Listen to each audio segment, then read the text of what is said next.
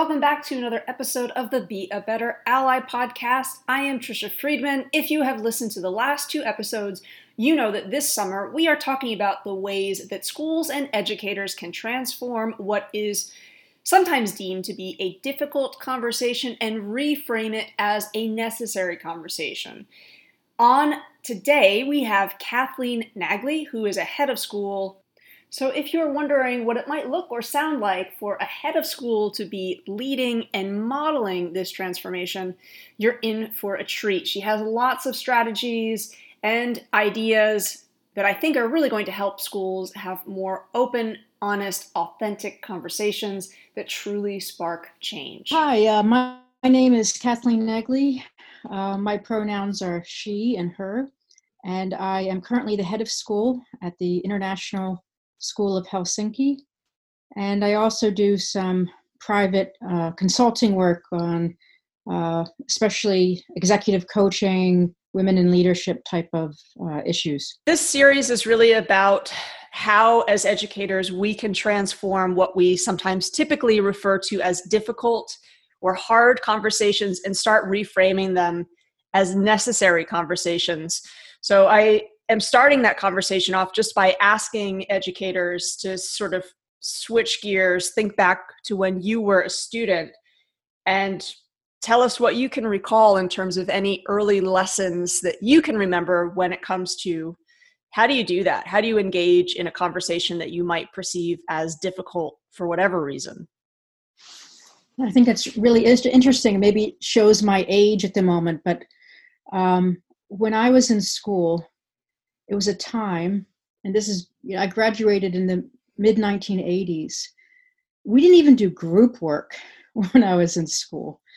Um, it was so, so, so much, you know, in rows, very um, memorization based, very traditional, which is still, of course, um, a very um, popular style around the world. So it's not what we do at my current school but if i look back like did i have any practice with difficult conversations? I would say absolutely not.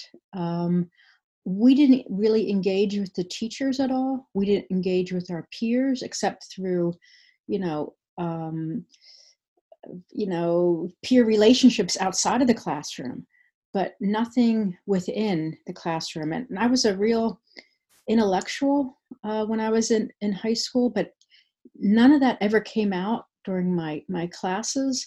Debates and discussions with others were things you did sitting around, um, sitting around, uh, listening to music and you know talking about the world. We were it was before the the fall of the Soviet Union, and I remember having debates with friends about politics and um, nuclear arms races and, and, things like this. So the difficult conversations was only maybe through um, through my peers and not during school. And I'm wondering now, in your role as a leader, with all of the different professional development that you have participated in, with all of the the training that you've experienced, has there been a shift? Do you do you feel like that's coming out um, in in the training that you are receiving either as, as head of school or uh, just more generally as a leader i think it's i think it's becoming more available for sure now and i've had at conferences sessions on how to have uh, difficult uh, conversations. I'll give a shout out to Fran Prolman if people know her out, out there in the educational landscape. This is a course that um, she did at one of the, the conferences. Um, I think for many of us who are in some sort of quasi or real leadership position, um, the training is often through um, experience of, and you know, in the beginning, it's it's incredibly difficult. And um, I would say now that you know, ten years into administration, and, and this upcoming year is going to be 2021 is my 30th year of, of education. I have a really long list of difficult conversations now. I can't even recall because it happens almost on a daily basis in the role I have now. Um, but I think there is more training um, that's becoming available. And I also recommend those who've done cognitive coaching. And say um, a method that I have participated in, which I think has been really helpful actually in learning to be an active listener in a conversation um, and and learning how not to give advice to others mm. and allowing them to have really to tell their story well, and I, you know, I, I, apologize for this question, given that you've just told us that you sort of have difficult conversations every single day now in your current role. Uh, but I, I want to ask you to, to think back uh, on those nearly 30 years now. Mm-hmm. If you had to pinpoint one difficult conversation that you would think of as your most profound experience, are you able to sort of pick one out and say, this is one that I definitely will remember 30 years from now? I've had some ones that maybe are um, I can look back now um, and laugh about because how maybe how difficult the experience was. The most difficult conversations I, I, I have in my role is helping parents who may have a child with with particular needs. And the parent is not ready yet to accept their child's needs. And these conversations are I, the, I can't tell you how how gingerly I have to approach and how I often with my um, student support um, services um, director that we will often kind of play it out and practice it out um, talk it out before we get into that conversation because we know that if we handle it well, the person will walk away feeling heard, feeling that we want to t- take the best care for their child, and they will feel that they've been supported. And, you know, it's so easy how a word, the wrong word, can set, you know, a flame of emotions in another person that you, might not be able to pull back from. Um, so I don't know if there's any one particular one now that I would look at, but it's a pattern. I, I'm at the point now where I see patterns of conversations, patterns of behavior. And I would say that what I understand now is that in my role, especially when people come through my door, it's almost always with some trepidation, some fear mm. of whatever their situation is. So I approach almost every conversation, and, and I think people would say this about me. I approach every conversation that I first of all I want to have enough time for that conversation, for that difficult conversation. So like don't put it in, you know, into a 15 minute block. Like this might take an hour, right, to do it right. So like how I have give some breath to that and that I have to be fully present at that that moment. And this is about mirroring and seating and being really with that person at that moment and doing everything I can to relieve fear and stress um, from the onset so that the conversation can go in a direction that is um, that feels supportive um, to to that individual. And um, you know people tell me all sorts of things that are difficult. They you know i have staff members every year who tell me about you know um, they have a cancer diagnosis. They have um, they have a parent who's dying. So they have the, these sorts of difficult conversations which are highly emo- emotional and highly charged i have i have people who feel wronged for various reasons um, students parents uh, teachers staff and like so how do i you know reduce that stress so that we can kind of get through it then i have people who are asking me to make some changes or, or, or make a move or do something different. And this is, happens actually um, very often, or to make an exception to something. Um, so, like, how am I getting the right information and not making a decision too quickly in that conversation as well? Um, so it's like it's this this highly charged atmosphere. So if you're on the other end of that and you're approaching um, an administrator or whatever, you got to think as well like can you bring yourself into that conversation that is going to um, relieve fears maybe on both ends not knowing how how how good the other person receiving that information is going to able to process it. Yeah, you know, that's really fascinating because on the last episode, I was talking with Ange Malone, who is a, a, vice principal, and we were both talking about our experiences of, of being, you know, one of the only lesbians on staff and coming to a head of school like yourself with an issue or a concern. The example that she gave was her, you know, the dress code at her school was highly gendered, and she really mm-hmm. felt like that that needed to be confronted uh, and something that came out of that conversation, though, was perhaps the school leader not recognizing, as you've done, that it is highly charged, that the person in that position yeah. does have some fear, uh, you know, does not want to be perceived as a a problem starter. And so I'm wondering actually, you've given some excellent strategies, but I feel like the step before initiating the strategies is actually recognizing the charge or recognizing the emotion. Yes. How have you learned to do that or how would you explain to somebody else like these are these are signs or these are things to look out mm-hmm. for or here's the way to just sort of have your eyes open for it yeah eh, um I would say, you know, working with my leadership team, um, this is something that um, I'm trying to give perspectives on when someone, when anyone is coming, like I said, when anyone's coming through that door to ask you for something, um, you have to imagine that that person um, is is entering into a power dynamic relationship, and it's often very hierarchical and um, to be in a position of power, you must understand that people bring fears to every conversation that you have with them. So I've had administrators, for example, who will um, have a conversation with someone. Someone brings up a new idea, for for example, and the the administrator um, also has their idea, and they've really thought it through.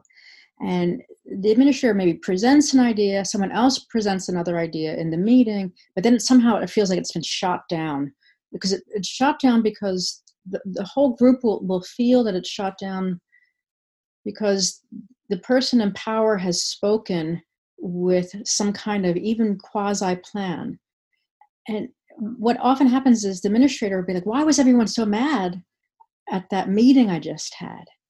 And it's like they didn't see that they they still see themselves that, that. They can have a, a normal conversation between themselves and a staff member on an initiative. They can have a, a, debate with them but it's not true. Once you've entered into a, a power stage or power level um, it, it, becomes tainted on your side anytime that you're presenting something too complete or too with too much information. So I, I would say that you know being um, maybe you have some ideas but allowing others to do all their speaking first get that all out on the ground. And when you're facil- facilitating a conversation um, it's not this tit for tat kind of dynamic. If you're in power um, whatever you say whatever every move you make will be seen in this heightened way often with stress and misinterpreted. Like i can't believe they said that to me kind of feeling. And, and I, I even told the staff about this once. I said you know especially in my position as being the head i'm like i'm this very short lady but when i walk around at the school it's like i'm godzilla. Anything that comes out of my mouth you know people might you know it goes whispers down the lane of how that was interpreted and how i said and how i acted.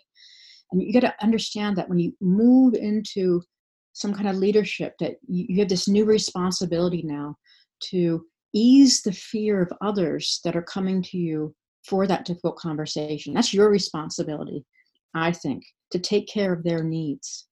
Um, is there good leadership training on that at the moment? There's some, but I don't know if it's the same kind of light that I'm talking about because I see this as a very compassionate stance that it's my job to remove as much hierarchy as I can in that conversation so that you feel that there is there's some kind of equality between the two of us and i'm just a normal person um, because that's the best kind of conversation i can have. And then they might see that i'm i'm giving empathy to their to their to their issue. And they also might be able to have empathy for my position and the difficulties we i might have. And then we might be able to find a solution. So like if i can truly empathize with them and they can truly empathize with maybe the limitations or struggles i might have then we can move forward. So when you talk about this necessary conversation and this is you know i think it's absolutely true and it happens in schools all the time. There are necessary conversations that aren't happening and, and sometimes it's because we're scared to let let the administration know what we're thinking about and, and sometimes how the approach comes feels very feels very haphazard and emotional and so like the administration you have like this one voice come in very upset about something you're like what the heck just happened um, whereas if we would be able to build a relationship and build those conversations so that those can happen in a safe space um, that takes structure in a school to allow that to live and breathe. Um, so one of the things we have at our school is you know we're forming uh, finland requires us to have equity committees for the staff and for students and we want that to be a place where you can say anything about what you think is happening or not happening uh, in terms of equity in a school. And you know, all of us are coming back to this new school year in August. You know, with what has happened in the protests in the U.S. with Black Lives Matters, what's happening with you know rights being denied um, for LGBTQ populations around the world. Um, there's all sorts of things that students and staff will come back be like, okay, what are we going to do now? And, and how we build that relationship so we can talk those things out um, and and find ways to move forward um, yeah it takes to me a structure of listening uh, in a school do you have aspirations for what that structure might look like inside of the example of the the equity committee that you mentioned? Uh, like i'm just wondering mm-hmm. for someone who's listening to that and thinking yes great uh, you know a structure mm-hmm. that would that would help. For someone who has maybe never been in that kind of safe space where those necessary conversations happen could you speak to a few examples of the types of things that they might see or, or hear well we have we have to do um, an annual survey on equity issues at the school. And it, and it allows for people to say things that have happened whether they've been sexually harassed or they felt they were um, that they felt um, felt unsafe for their um, you know for who they are or what they believe. Um, so it comes out in the survey. And i you know i recommend that schools um, put in um, safe anonymous surveys um, to see what kind of discrimination is happening in your school because it's happening everywhere. Like if you're you're a fool not to believe that it's not happening. Um, and and then you know when a group comes together then we're saying okay here's what people have said. What are the big issues that we need to really be tackling and how do we tackle it and you know we've had kind of some false starts with with some of the equity work we've done you know since i became the head of school and I, I, t- I take ownership for that because you know sometimes you'll see things in the survey and you think okay that really it's really awful that some people on this school are feeling this way what should we do? And you know, one of the things I, I, I am really thinking about a lot at the moment is this question as to what should we do? Because there are some things i'm lucky to be in finland of course. There's lots of rights that are built into the structure of of of the of, of legal stance. But the reality on on the ground might not um, might not show that. And so but what are what really are the effective methods? We, we've been kind of hitting discrimination with everyone throws it at education say education you fix this. Mm. and, and, i'm really disheartened at the moment with with some of it i think. I, I i'm the product of the women's rights movement of the 1970s and you know we we were told women can be anything they want and, and this very kind of like we're going to make a difference. And um, the reality for, for most of the women my age is that not much changed in the last 20 30 years um, even though things were happening in school even though educators were, were, were, were talking about these issues you know and posters on the wall you know female scientists kind of um, material but somehow we haven't changed the underlying contextual structure of society to really make change. So like what do i do as a school leader? I ask myself what do i really do? Um, so w- when those difficult situations come and i have that difficult conversation with somebody i think okay what am i really going to do about it now what can we do that's really going to make change and not not just be lip service mm. Yeah, you know, I kind of want to go back to something that you mentioned there earlier, just the the notion of recognizing of course racist, sexist, homophobic things are happening within a school. Um, you know, and I, I love that you kind of pointed out you're a fool if you don't think that's happening.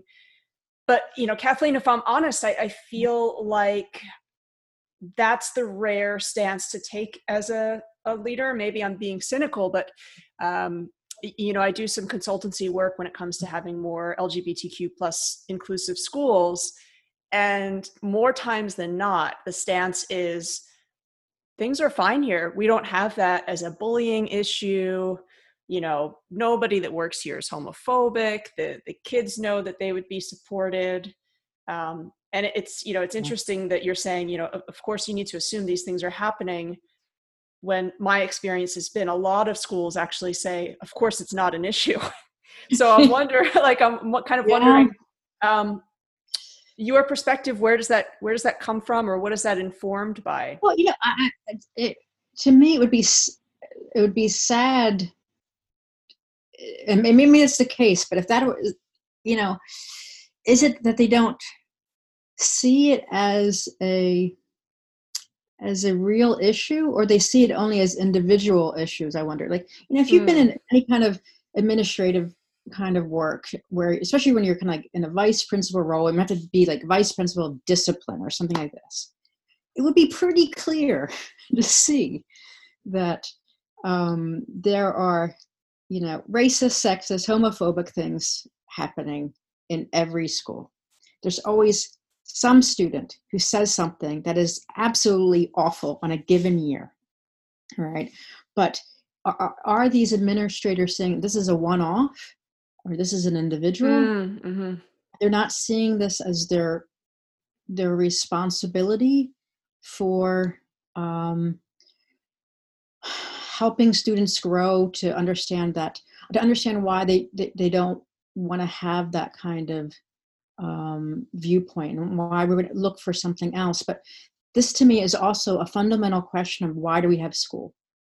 And there's maybe most administrators are still in the focus of school is for academic skill building and ultimately leading to a diploma that is somehow authorized and that kids can go off and be university ready. If that's your focus, then there might be like none of this maybe for some of these you know administrators they don't care like they don't see that as part of their agenda of social justice they don't see um, that one of the main reasons that we educate is is to teach students how to um, be good people. Like to me this is still like an ultimate goal. If, if they graduate and i know that they've become good people who care about each other and of, you know and of course when all those things are like curious and do well and you know and whatever but i know enough of being in education. Like if i have helped make that happen if i expose students to question themselves at such a level that they they themselves see injustice and want to fight for justice then I've done my job.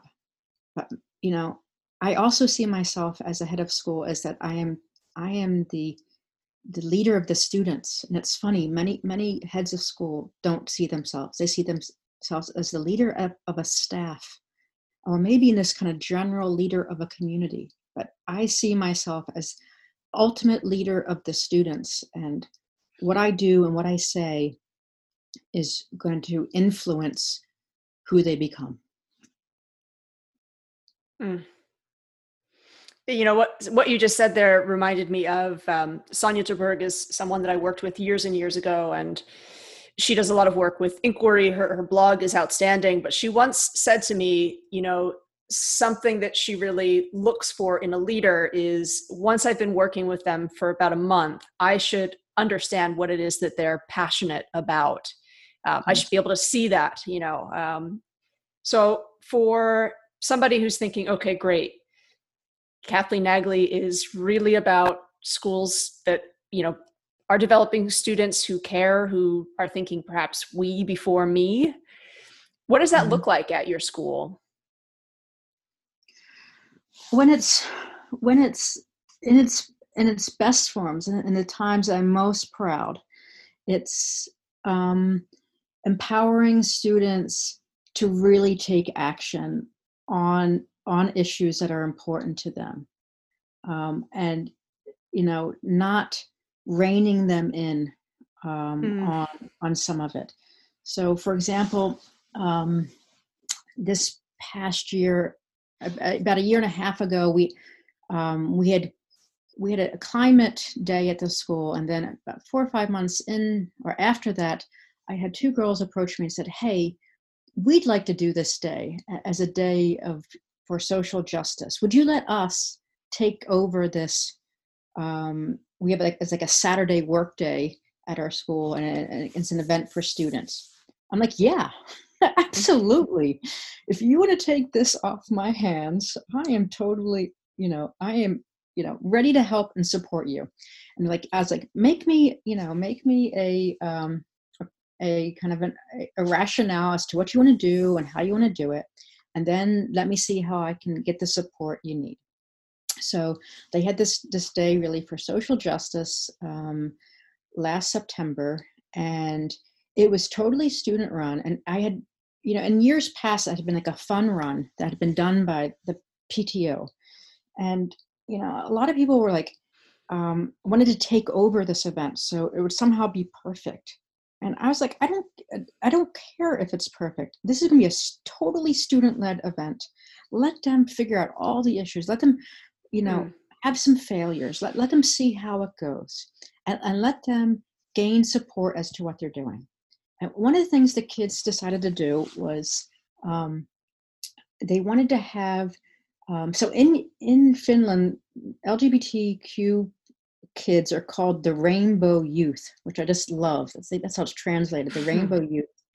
And the Rainbow Youth, um, they decided to have part of this social justice day. that They're going to have this Rainbow Youth little piece of the day where kids would be painting um, flower pots um, in like beautiful colors. Um, and this would be a rainbow garden um, in support of um, our LGBTQ kids and uh, you know what so like for for me you know when that day happened they did it and they went and they went to the pto and talked about w- what they wanted to do the pto you know seeing kids up there saying we we believe in this we want to do these things. The pto gets energized by like okay you know how can we help you on that day? What can we do? Um, and how can we support? And and so it felt authentic because it came it came from them and they decided what to do. Um, and they decided how it was going to you know plan out. Um, so to me when i'm doing it right um, the students know that i believe in that i believe in this uh, level of um, inclusion at a, at a real level and, and you know they they they respond to that because they saw my enthusiasm they were given all the power and, i go for it. And you know and and i could be you know full of pride and smiles that day for their efforts and to me that's what it looks like in a school. We pull like let's stop us organizing something for them. Let them take the reins. Let it happen. Let let it be not as fancy as it might have been if the pto or the staff had arranged for it. Let them do it. I, yeah, I think there's such huge value in it actually being authentic service learning versus, you know, sometimes I feel like I've I've seen service learning done more as teachers doing service learning, students assisting. Um, Absolutely. Absolutely. and that's, I think, probably what the fun run had been in the past. The PTO had tried to organize it. We didn't even, when I asked, like, well, what, what was the fun run for? They're like, I don't know, some charity. Like, nobody even knew why we were doing it. It was just like something mm. that new. Um, and one of the kids, the kids, they said, let's make it a zero waste event. I'm like, yeah, let's make it as, so we're not going to be selling, you know, food. We're not going to have juice boxes all over the place. Um, you're going to bring a water bottle and you can bring a packed lunch if you want and you take your stuff home with you. Um, and you know the kids are often way more thoughtful about these topics uh, than my imagination um, could could muster. Um, so, yeah, to me, it's it's like how are you ready to empower social justice to happen in your community? You have to you have to be the leader speaking to it, and you have to allow the kids to do it. Well, and I think you know your point about the, the students being invested and being ready. That has absolutely been my experience. And my wife teaches primary school, and, and she's she's taught as young as as uh, grade ones, and she's always also believed that her curriculum needs to be inclusive, needs to have conversations about race, about LGBTQ plus people, and do identity work. And both of us have have always had that conversation about you know the, the, students are in it's it's not it's not really an obstacle in terms of engaging those in them in those dialogues the issue often comes either from colleagues who are uncomfortable with having those conversations or from the parent mm-hmm. community and i'm assuming you've experienced that as well and i'm wondering um, you know with yes. In, in your unique perspective as head of school what do you do to, to set the tone or to to deal with that? I mean, backlash sounds harsh, but sometimes it is it is harsh backlash. Well, you know, one of the things is like being ready, being ready in your policies for the attack from certain parts of the community. So, like, one of the things, like for example, is having a library policy that is clearly stating that you have like an inclusive policy, that you do not have censorship, that you support um, marginalized communities and things like this. So, like, here's how it plays out. When you have that document um, that is well conceived, um, it gives you gives you some kind of supportive place to, to land upon. So I had this is another school years ago. I had a, I had a parent who was ready to go to the board because I had a book in the library called Zombie Love. I don't know if you know this book. I am not zombie, familiar with Zombie Love. No. Zombie Love. You, you should know this book. Zombie Love. I think it's like for first graders, maybe second graders. And um, the real story about zombie love is that you, um, everyone can be loved and everyone has the right to be loved um, for whoever you are. Um, so there's there's definitely messages about inclusiveness in this very simple, really well done story. This parent was against um, that inclusive message and was mm. against the idea of having zombies in the library because this person um, had a religious belief where they felt like this was like about the undead and how terrible and my child's have nightmares. And if you were to saw the pictures of this book i mean totally age appropriate for first grade. Like they're not an ounce of something that would be scary.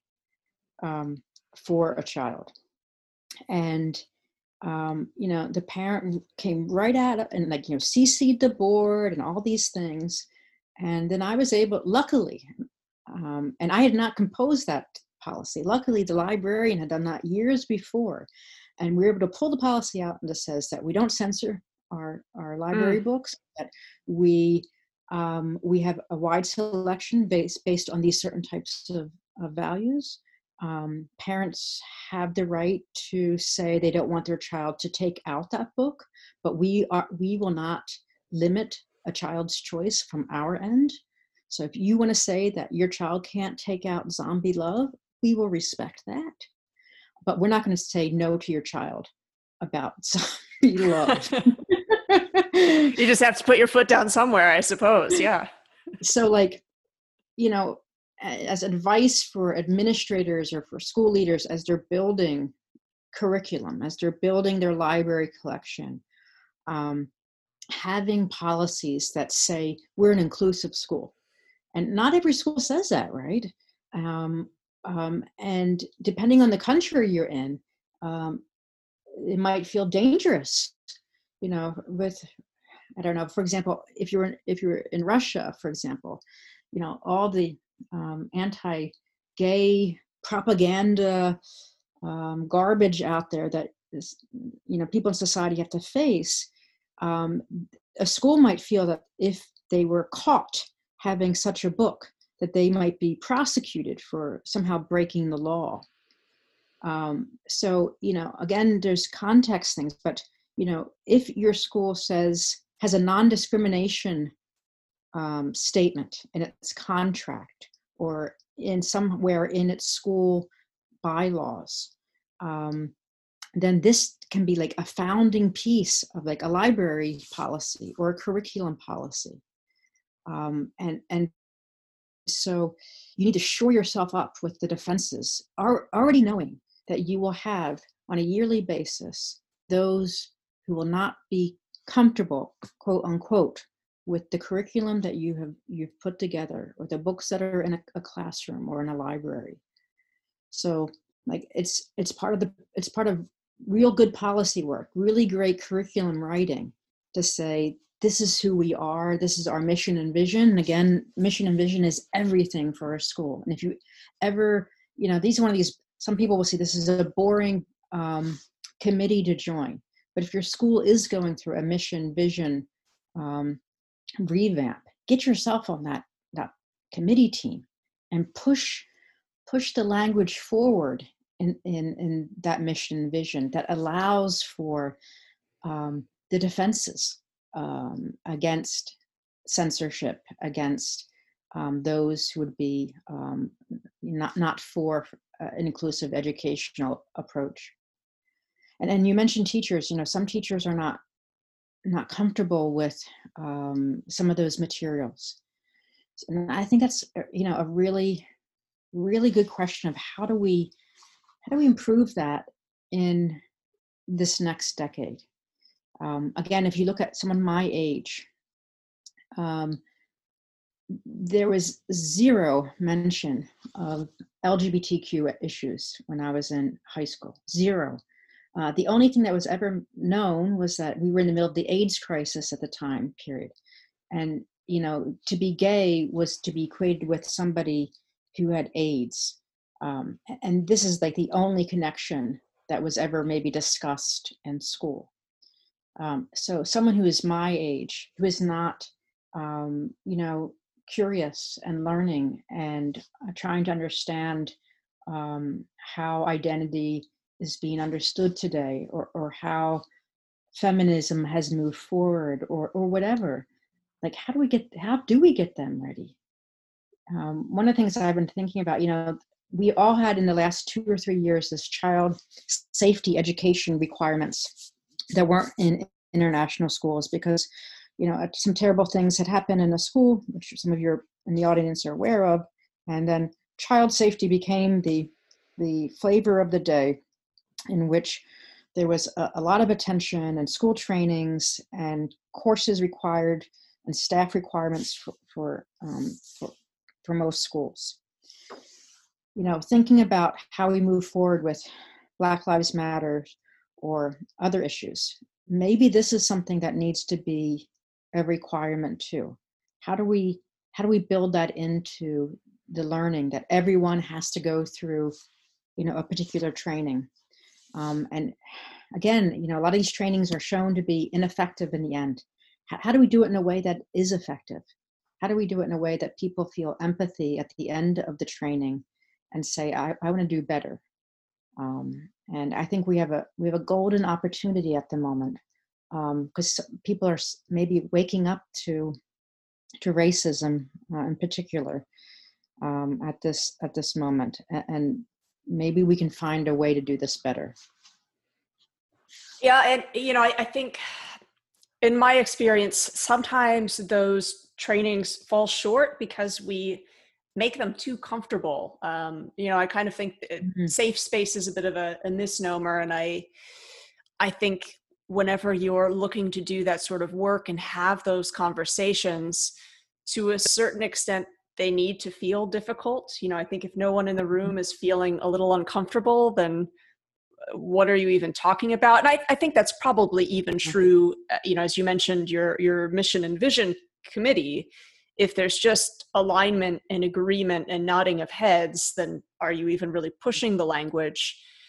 And I'm I'm wondering if, as head of school, is there anything that you do to model? You know, it, it's okay to engage in cognitive cognitive debate, or just to mm-hmm. sort of point out it's okay for us to disagree with one another or it, it's actually kind of a, a, necessary component of a school that's going to be able to evolve so uh, you know i'm assuming yeah. your school is going to enter into those difficult conversations next year is there anything that you might do mm-hmm. to ensure that they are not in fact too comfortable where thinking's not really pushed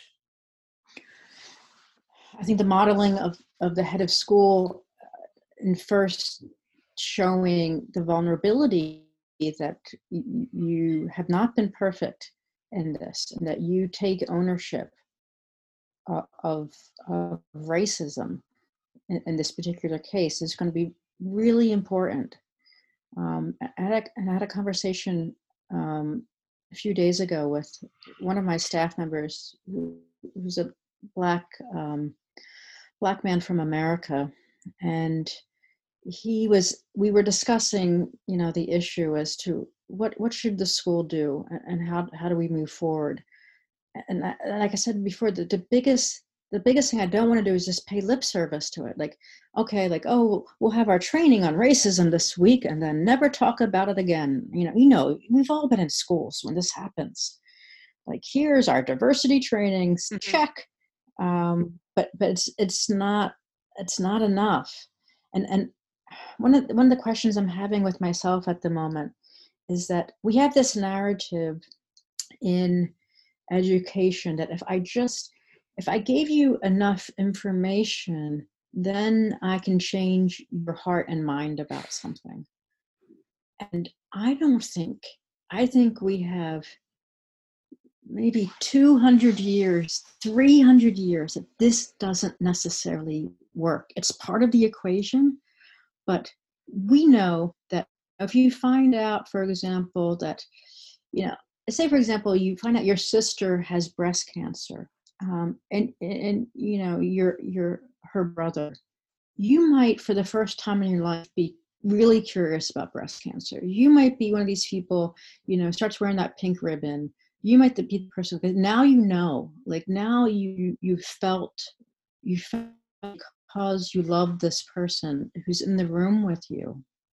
And to me, the only way we can change that community is the same way with if you have empathy if you can truly feel empathy in, in a given staff because if you put you know most, most staff say it's at least 100 people in that 100 people is everything you could possibly imagine right all the, the the, the beautiful types of selves that we are I could really hear their stories and I could really hear their struggle. Um, and I know this person and I care about this person. Maybe this issue becomes my issue, and maybe that these issues or I don't feel as that if I'm trying to push this issue, I'm also singular in that approach. Um, so I'm wondering, like, maybe we've been doing it wrong all these years. Um, and maybe there's something better and i don't know what it is but to me it has to be a more emotional experience mm. um, if, you know and, and i think you know like this i had a teacher at my school whose um whose daughter transitioned to be a, a trans man and you know she talked about how how in that experience that she did not send her child to our school this is before I, I had arrived.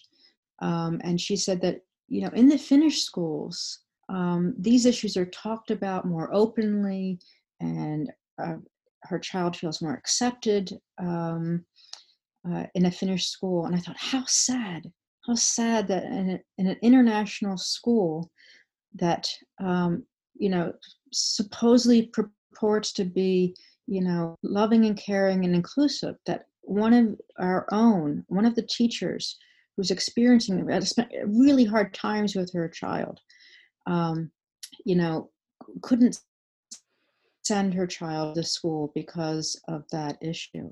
Mm-hmm. And to me, if I think that if more people would have known about um, the transition um, that was made, and and you know, her her son now is super happy um, and like he made it through and he's in college now um, but if other people she didn't she kept much of that story to herself and i thought if it would have been safer for her to tell that story how many people would have um, had more empathy for trans students in our school so like we're doing it somehow i think we're doing it wrong i don't know what it is uh, to do different but it's we got to build empathy some other way I, you know, and I think you you sort of put your thumb on it. I, I think often we operate from the default stance of let's make sure this isn't emotional. Like let's look to actively take the emotion out of it rather than just recognize. Of course, of course, it's highly emotional. Um,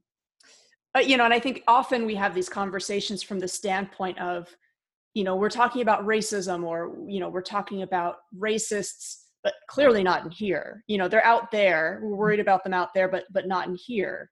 We're talking about homophobia, but not in our community. We're preparing our kids to experience homophobia later when uh, you know no it is happening here um, uh, you know I, i'm a huge fan of this new series it's it's converts it's from with friends like these podcast, and they they had an episode this month called when denouncing racism isn't enough and um, it's an interview with Derek Black, who was a member of the white nationalist movement, who did convert, mm-hmm. and um, mm-hmm. he he shares. I, I've been thinking about this ever since. He's been sharing that when they were looking to recruit members, he said the line that we were always kind of listening for somebody to say was, "I'm not racist, but," and.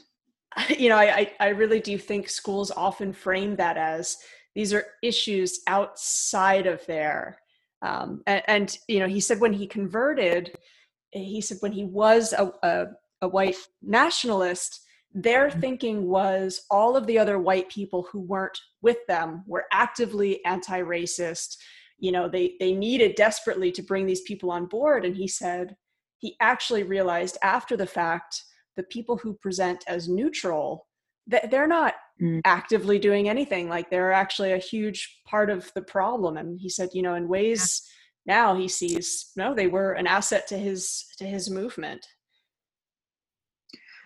and this is this bystander kind of default mode many of us have on many difficult issues. So um, you're not willing to really really engage with it or really learn about it. You're like you know what's happening? You don't really care about it because somehow you think this is not me. Um, and like to me this is the shift that um, schools need to move into this next this next generation of kids is uh, unless we can have kids see that yes that is themselves like there there is this shared humanity that this is just you know it should be important to you just as it's important to this other person at a really deep level. Um, then i think uh, people are you know have their own self-interest at heart unfortunately until they feel like it is is part of themselves, um, then then they don't that then that's the only point when you start to have a change or a real passion for something. And this is how nationalism i believe works in many ways. Nationalism gives this belief that um, this is mine this country this this nation state or whatever it is is mine and it, it is my home it's equated like the deepest level of someone's consciousness that i'm going to protect my home is like such a maybe deeply held belief or stance we have as individuals. So when, when I say I'm going to fight for my country, people, you know, nationalists and others can convince me, so I'm fighting for my home. I'm fighting, for, like, this is me. This is us we're fighting for, right? It's this unified we. But if, you know, if you look at, you know, issues, for example, with race in the US, that if you don't see the the american experience as the we that i'm fighting for we all, all of us that we, we will tolerate um, how people are being oppressed and, and you know and you have that same passion you're fighting for you know this this higher ideal that like is somehow deeply seated um, and this is why i think again like if you if you know it's always this case if you know somebody who's gone through something then you have a greater awareness and a greater experience. So how do we how do we create these moments where empathy is is built? And, and i think about i think about um, the holocaust when it came to this um, you know part of my background was that i have a I have a degree in, in Central European history, and much of it is during World War II and um, around that time period. And people think that everyone knew about the Holocaust um, during World War II, but this is like false memories that have happened. Um, the word doesn't come into the English language until the 1970s, and there was a, a TV miniseries. And all the people in the audience are probably too young to know this. Was a TV miniseries that happened called The Holocaust. And it was a time when we all watched the same TV shows because there's so few choices at the time. So, like most of America, you know, over a couple nights or a couple weeks, watched this Holocaust series. And then, like, they woke up, like, oh my God, this terrible thing, you know, this experience had happened and like and became maybe curious about it and then you know 10 15 years later you get to like schindler's list and there's Holocaust education and it's in textbooks and it seems like so much a part of yes, of course everyone, you know, should mm. know about this. But when I was in high school, again, this is how old I am, um, in the 1980s, when I was in high school, um, the concentration camps, the Holocaust, this whole, you know, um, destruction of European Jews was was really not mentioned in, in my textbook. And in, the reason I, I, knew that was because my, my grandmother is a, was a holocaust survivor. And it was something i was curious about and i wanted to know more information about like what what happened? How did how did that how could something like that happen? Um, and there was nothing there. Um, so until we were able to build empathy on a, a nationwide level does it finally appear in you know school books 10 20 30 years later? So as we're building curriculum now you know lgbtq uh, curriculum or ethnic studies or other things that where you have societies uh, and history that has been silenced or overlooked or not understood you know coming to the forefront um, it's it's building that empathy um, around a culture so that of course it becomes part of, of, of the educational experience later on. So, you know, this is, this is an opportunity now, I think, this time. I certainly hope so. And, uh, you know, I'm glad you mentioned the, the pop culture piece. You know, I, I think it's really only been maybe the last few years where I've been thinking much more critically about just the reality that you know film and music and tv and social media is a school of sorts in and of itself and you know that whole statement about tell me what you pay attention to and i'll tell you who you are um, mm. you know I, mm-hmm. I think maybe in the ib language and literature program, we're having more conversations about media literacy. Uh, I, I, still think that sort of has a long way to go. But I'm curious because, you know, Kathleen, uh, so many things that you've said in this interview do strike me as very rare, very authentic. And I, I'm kind of wondering if any of that has been informed by anything that you watch or, or listen to. You know, if, if you had a, a pop culture recommendation for an aspiring leader who does want to sort of say, yeah, actually, I don't want bystanders in my school. I want to do more. Ha- has that been informed by by any of sort of your your viewing favorites? You know, I, I would say that. Um, I do my best to keep up with what's what's happening in teen life. And, and this might seem seem strange, but um, like I, I know the music they listen to, I, I know the sites that they're on, and, and I, I watch and look at these. I want to have a place where I can have a conversation with them where they feel like I, I know something about their world and something about their, their lives. And if you were to look at, you know, something like, and it seems ridiculous, but something like Teen Vogue, mm. um, Teen Vogue, way more forward thinking than any other, you know, women's magazine for certain, for certain out there on the market, um, or um, you know, general kind of general stuff that you might be reading on a daily basis when you most of us you know have, have our five or six or seven you know hit places we go on the internet you know. Wake up in the morning and look at the bbc and on cnn and blah blah blah blah. Like you have these same places we're going to over and over again are you are you outside of your bubble into another bubble where you might be informed about how how things are changing um, how the conversations around identity are changing.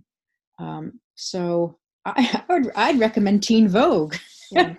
to to uh, you know to me it's like are you in contact with what's what's on the ground um, and I I you know when when I talk to my to teenagers at the school, you know, occasionally like I'll throw some reference, you know, it's just funny and ironic that it comes out of my mouth.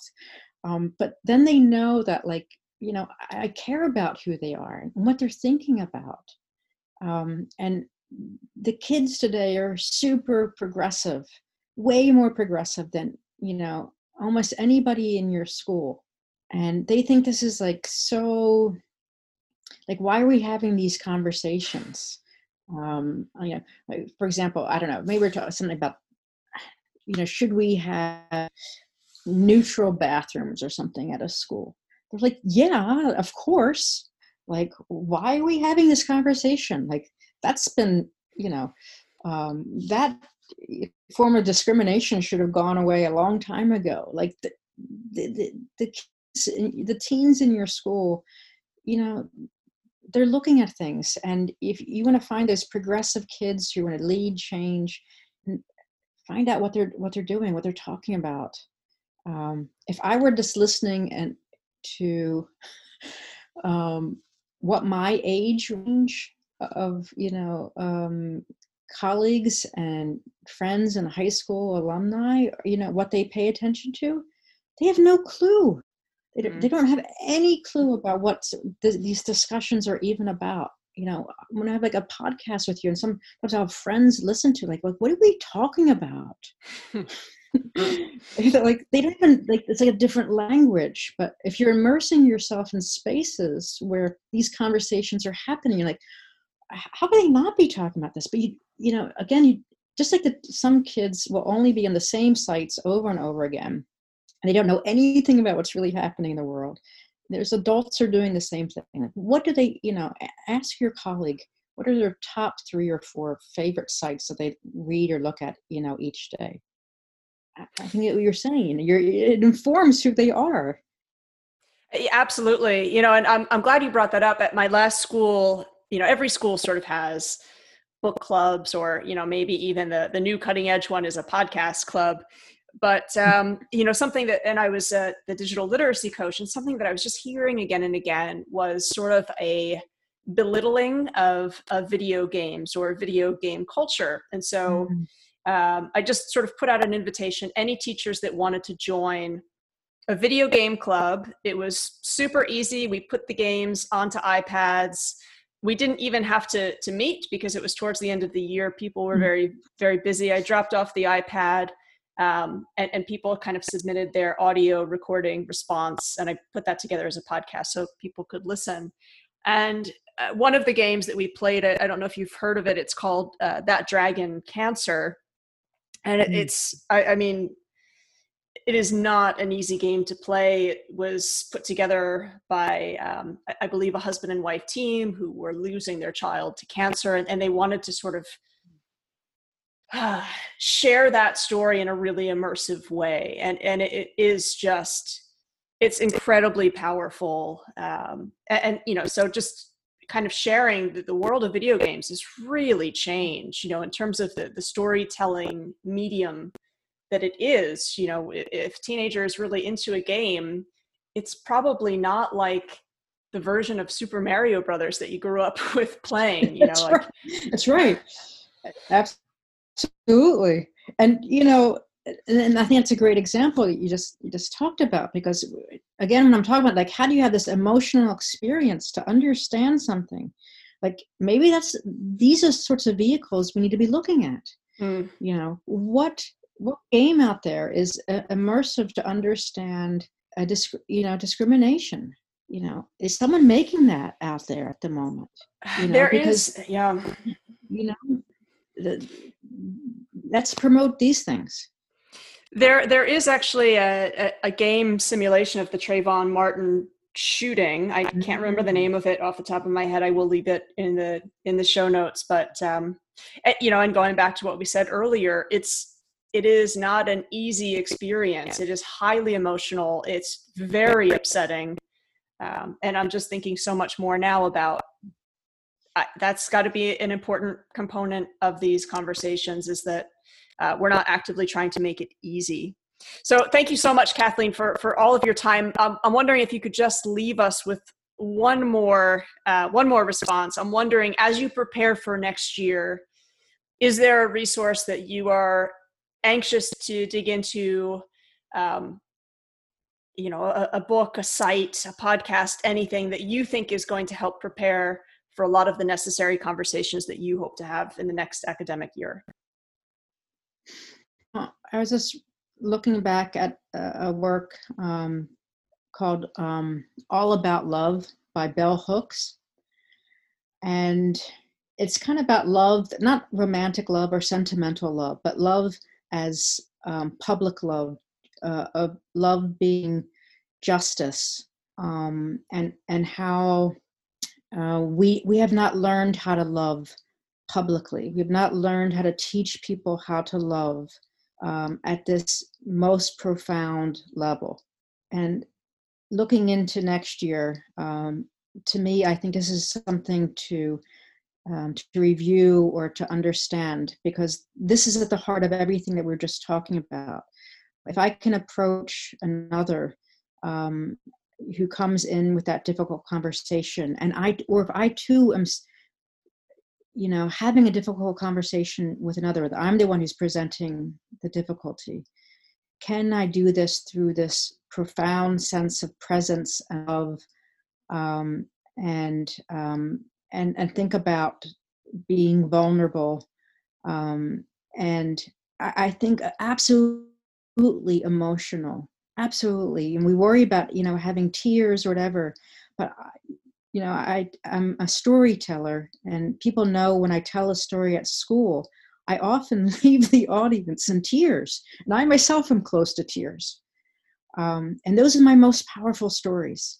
When i when i talk about vulnerability shame um, of the things i've experienced the things i want to change the things that i regret the things that i want to be better at and when i can show that deep seated emotion, that's when I connect with another.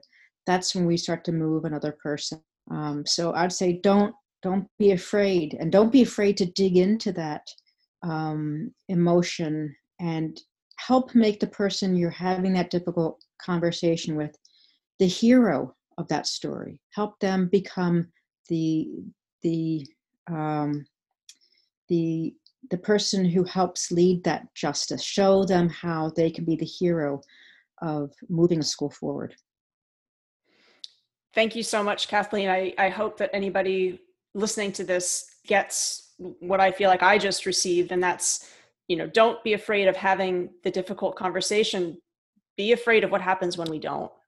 We can see what's happening all around the world at the moment when we haven't had those conversations so. Okay. Absolutely. And thank you thank so much. You, Tricia, for for having me on, on the show. Absolutely. Uh, it's completely completely my my honor. I really appreciate you making the time. Thank you